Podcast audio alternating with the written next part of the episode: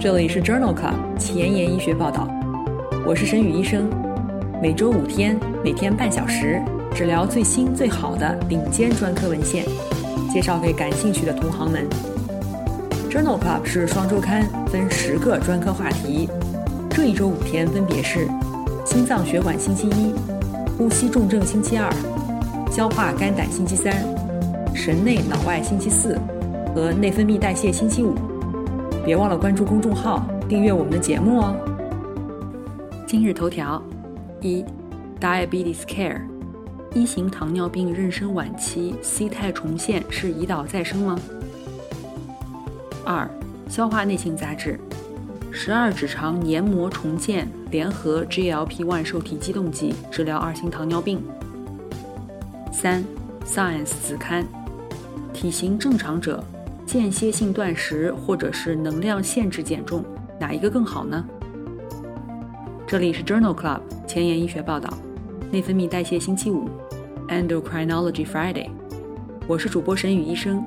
精彩即将开始，不要走开哦。今天临床实践的第一部分，我们来聊一聊一型糖尿病及其并发症。一型糖尿病是儿童期最常见的慢性疾病之一，病因是胰岛贝塔细胞遭到破坏而导致的胰岛素缺乏。典型的表现为慢性烦渴、多尿、体重减轻，伴有高血糖和酮尿症。糖尿病酮症酸中毒 （DKA） 或者可以没有临床症状，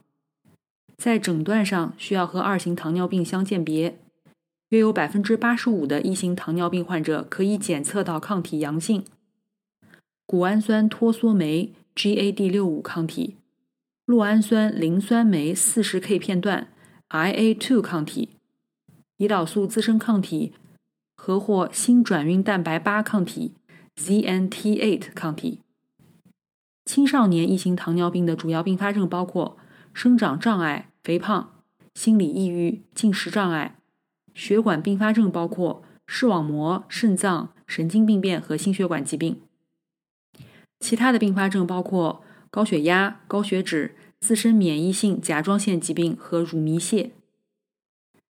我们曾经在第零五期和一百七十五期的节目当中聊过一型糖尿病的药物治疗 （SGLT2 抑制剂）。其他相关的内容还包括一型糖尿病的连续血糖监测，是在第五期的节目当中。一型糖尿病的运动管理是在第三十五期的节目当中，一型糖尿病的胰岛素治疗是在第九十五期节目当中。有兴趣的朋友可以点击链接重复收听哦。在《Diabetes Care》二零二一年八月刊上发表了一项 concept 研究，讨论了一型糖尿病患者妊娠晚期 C 肽重现是胰岛再生。还是由胎儿的高胰岛素血症引起的。这项研究纳入了妊娠期的一型糖尿病妇女，一共一百二十七例，在妊娠的第十二周、二十四周和三十四周时，对于孕妇的血清和脐带血进行了 C 肽测定。研究发现有三种产妇 C 肽的变化轨迹。模式一，在整个妊娠期间都无法检测到 C 肽；模式二，在基线时就可以检测到 C 肽。模式三，在十二和二十四周没有检测到 C 肽，但是在三十四周第一次检测到了 C 肽。模式三，也就是 C 肽重现的女性，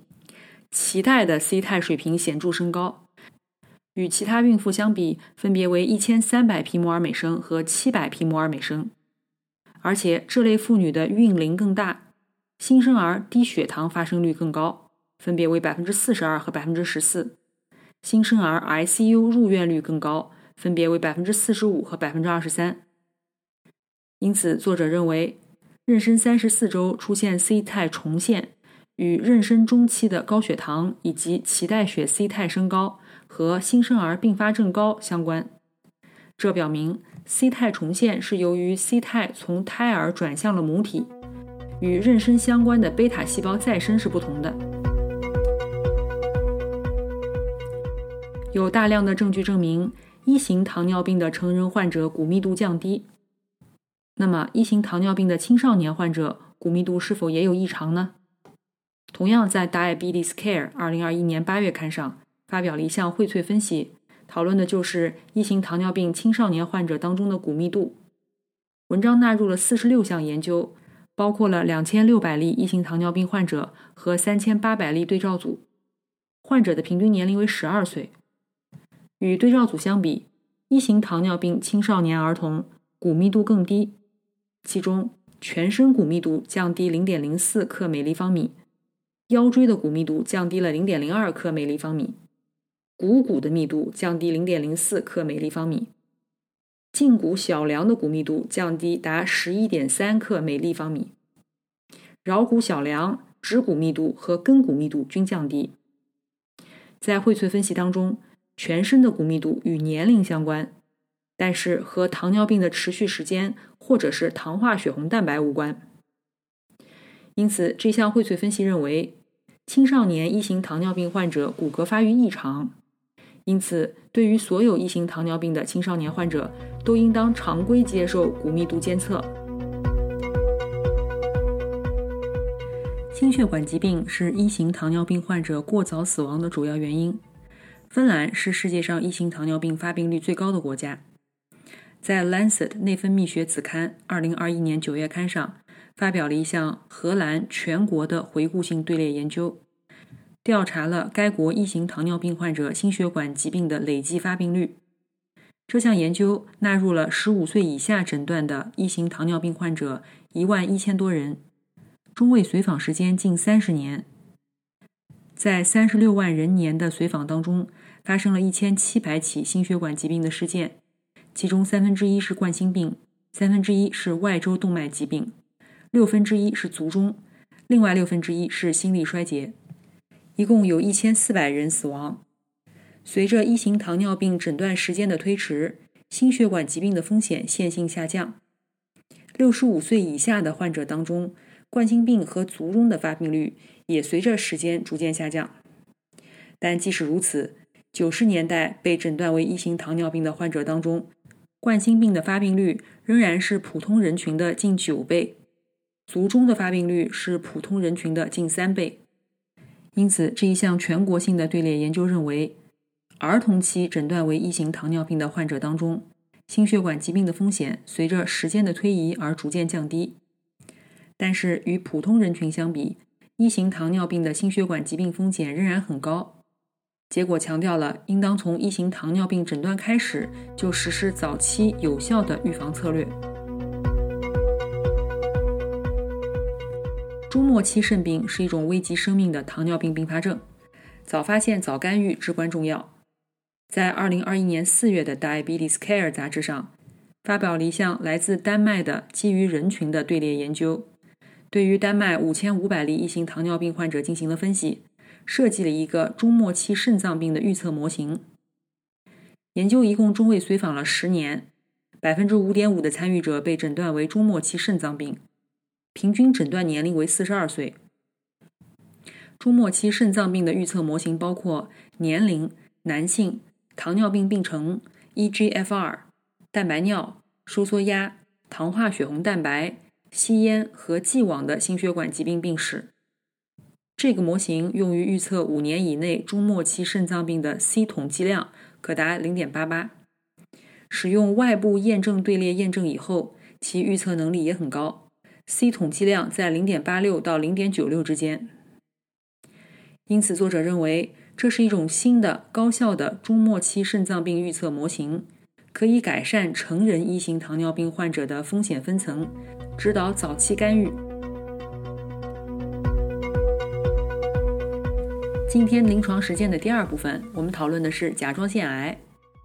甲状腺滤泡上皮细胞来源的癌症占甲状腺癌的绝大多数。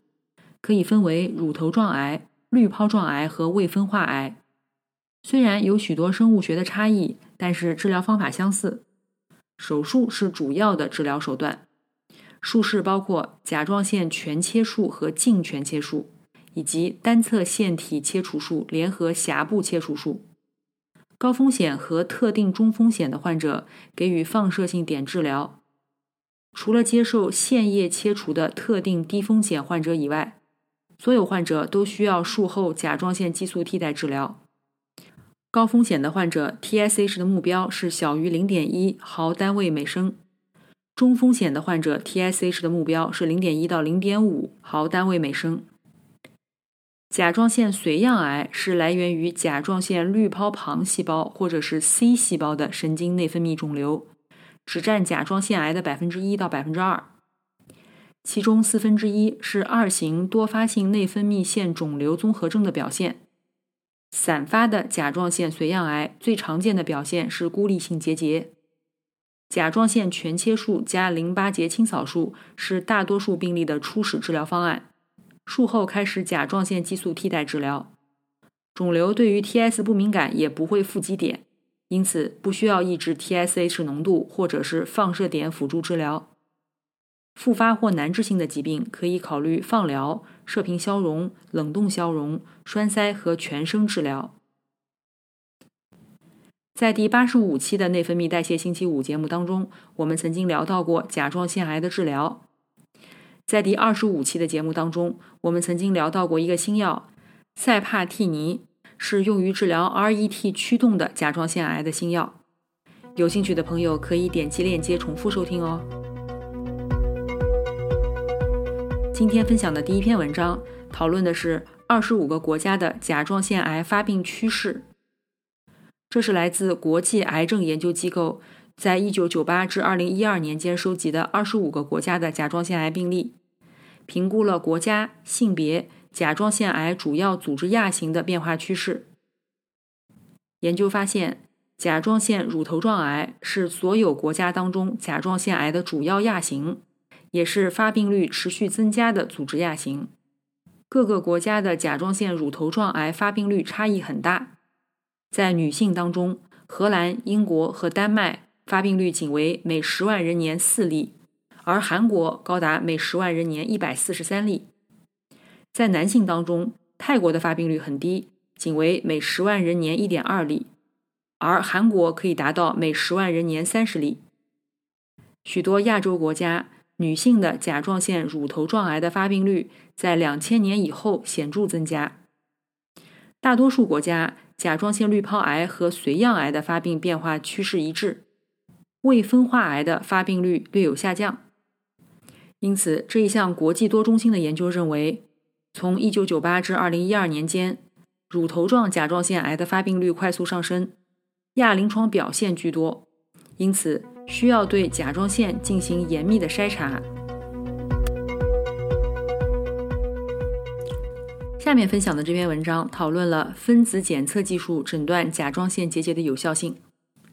文章发表在《JAMA Oncology》2021年1月刊上。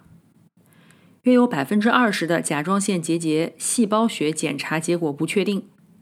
为了改善肿瘤的诊断准确性和减少诊断性甲状腺手术的几率，这一项随机临床研究比较了 RNA 检测技术和 DNA RNA 检测技术的诊断性能。这一项平行组的临床研究纳入了接受甲状腺活检的两千多例患者。其中有四百例患者的细胞学检查结果不确定，患者平均年龄为五十五岁，大多数为女性。入组以后，随机分入 RNA 检测组和 DNA RNA 检测组。在不确定结节当中，恶性的发生率为百分之二十。两种方式检测良性肿瘤的准确率分别为百分之五十三和百分之六十一，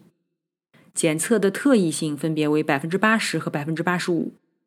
阳性预测价值分别为百分之五十三和百分之六十三，均没有统计学差异。两组分别有一半的患者避免了诊断性甲状腺切除手术。因此，作者认为，RNA 检测和 DNA RNA 检测诊断甲状腺恶性肿瘤显示出了较高的特异性。分别有一半结节性质不确定的患者避免了诊断性手术。这两种分子检测在性能上没有统计学的差异。卡博替尼是一种酪氨酸激酶受体抑制剂，靶向血管内皮生长因子受体，在2012年上市，用于治疗甲状腺髓样癌。碘幺三幺难治性分化型滤泡上皮来源的甲状腺恶性肿瘤，目前没有标准治疗方案。在《Lancet Oncology》杂志二零二一年八月刊上，发表了一项 COSMIC 三幺幺研究，评价了卡博替尼治疗放射性碘难治性的分化型甲状腺癌的疗效和安全性。这是一项全球随机双盲安慰剂对照的三期研究。招募了伦伐替尼或者索拉菲尼治疗以后复发的放射性碘难治性的甲状腺癌患者，一共一百八十例，随机分配到卡博替尼六十毫克 QD 或者是安慰剂组。安慰剂组的患者病情进展以后，可以转入卡博替尼组。研究的中位随访时间为六点二个月，与安慰剂相比，卡博替尼干预以后无进展生存期显著改善。分别为未达到和一点九个月，在一百二十五例接受卡博替尼治疗的患者当中，一半以上出现了严重不良事件，最常见的是掌指发红伴有感觉异常和高血压，没有治疗相关的死亡病例。所以这项 COSMIC 三幺幺研究认为，卡博替尼可以显著的延长无进展生存期。可能成为放射性碘难治性分化型甲状腺癌患者的新的治疗选择。未分化型甲状腺癌是一种恶性程度很高、预后很差的肿瘤，特别是在没有 BRAF 突变或者是 NTRK 或 RET 融合的患者当中，并没有有效的治疗方法。伦伐替尼在2014年上市。是一种靶向 VEGFR 的酪氨酸激酶受体抑制剂，用于治疗放射性碘难治的分化型甲状腺癌。在《Journal of Clinical Oncology》杂志2021年7月刊上，发表了一项开放标签的二期临床研究，评价了伦伐替尼治疗未分化型甲状腺癌的有效性和安全性。在这一项开放标签国际多中心的二期研究当中。招募了三十四例患者，均接受伦伐替尼二十四毫克 QD。研究由于在中期分析当中没有达到最低的有效阈值，提前终止。在整个分析当中，有一例患者获得了部分缓解，约有一半的患者肿瘤缩小，中位无进展生存期为二点六个月，中位的总生存期为三点二个月。最常见的治疗不良反应包括高血压、食欲下降。疲劳和口腔炎，因此作者认为，伦伐替尼虽然安全，但是单药治疗未分化甲状腺癌有效性不足。今天交叉学科的板块，我们来聊一聊消化科和内分泌科交叉的文章。这篇文章发表在《消化内镜》杂志二零二一年七月刊上。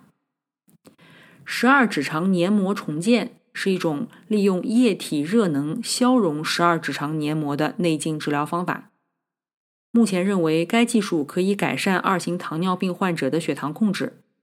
这可能与改善其胰岛素敏感性有关。这项可行性研究讨论了十二指肠黏膜重建、GLP-1 受体激动剂联合生活方式干预的策略是否可以改善二型糖尿病患者的血糖控制，并且停用胰岛素。这是一项单臂单中心的研究，招募了十六例胰岛素治疗的二型糖尿病患者。入组时，患者的糖化血红蛋白小于等于百分之八，基础胰岛素的剂量小于每公斤每天一个单位，C 肽水平大于零点五纳摩尔每升。在入组以后，患者均接受单次的十二指肠黏膜重建，术后两周引入利拉鲁肽。并且提供生活方式干预的咨询。所有十六例患者均成功的接受了十二指肠黏膜重建，没有手术相关不良事件发生。在六个月时，百分之七十的患者停用了胰岛素，而且糖化血红蛋白控制在百分之七点五以下。十二个月和十八个月的时候，分别有百分之五十六和百分之五十三的患者仍然停用胰岛素。所有患者的胰岛素抵抗。BMI、体重以及肝脏脂肪比例等方面均有改善，因此这项可行性研究认为，在生活方式咨询的支持下，单次十二指肠黏膜重建联合 GLP-1 受体激动剂，可以在十八个月以内使大多数的患者停用胰岛素，同时改善了血糖调节和代谢健康。这项结果支持进一步的研究来评价该方法的有效性和安全性。今天的前沿医学板块，我们来聊一聊体型正常者当中减肥的策略。这一项随机对照研究发表在《Science Translational Medicine》Science 子刊二零二一年七月刊上。间歇性进食可以启动进食戒导的机制，改善代谢。而且与摄入的能量无关。这一项随机对照研究对于十二个体型正常的健康参与者进行实验。参与者入组以后被分入三组：第一组限制能量加进食，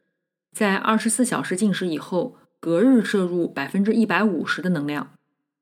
第二组限制能量但是不进食，也就是在不进食的情况下，每日摄入约百分之七十五的能量。第三组不限制能量，但是进食。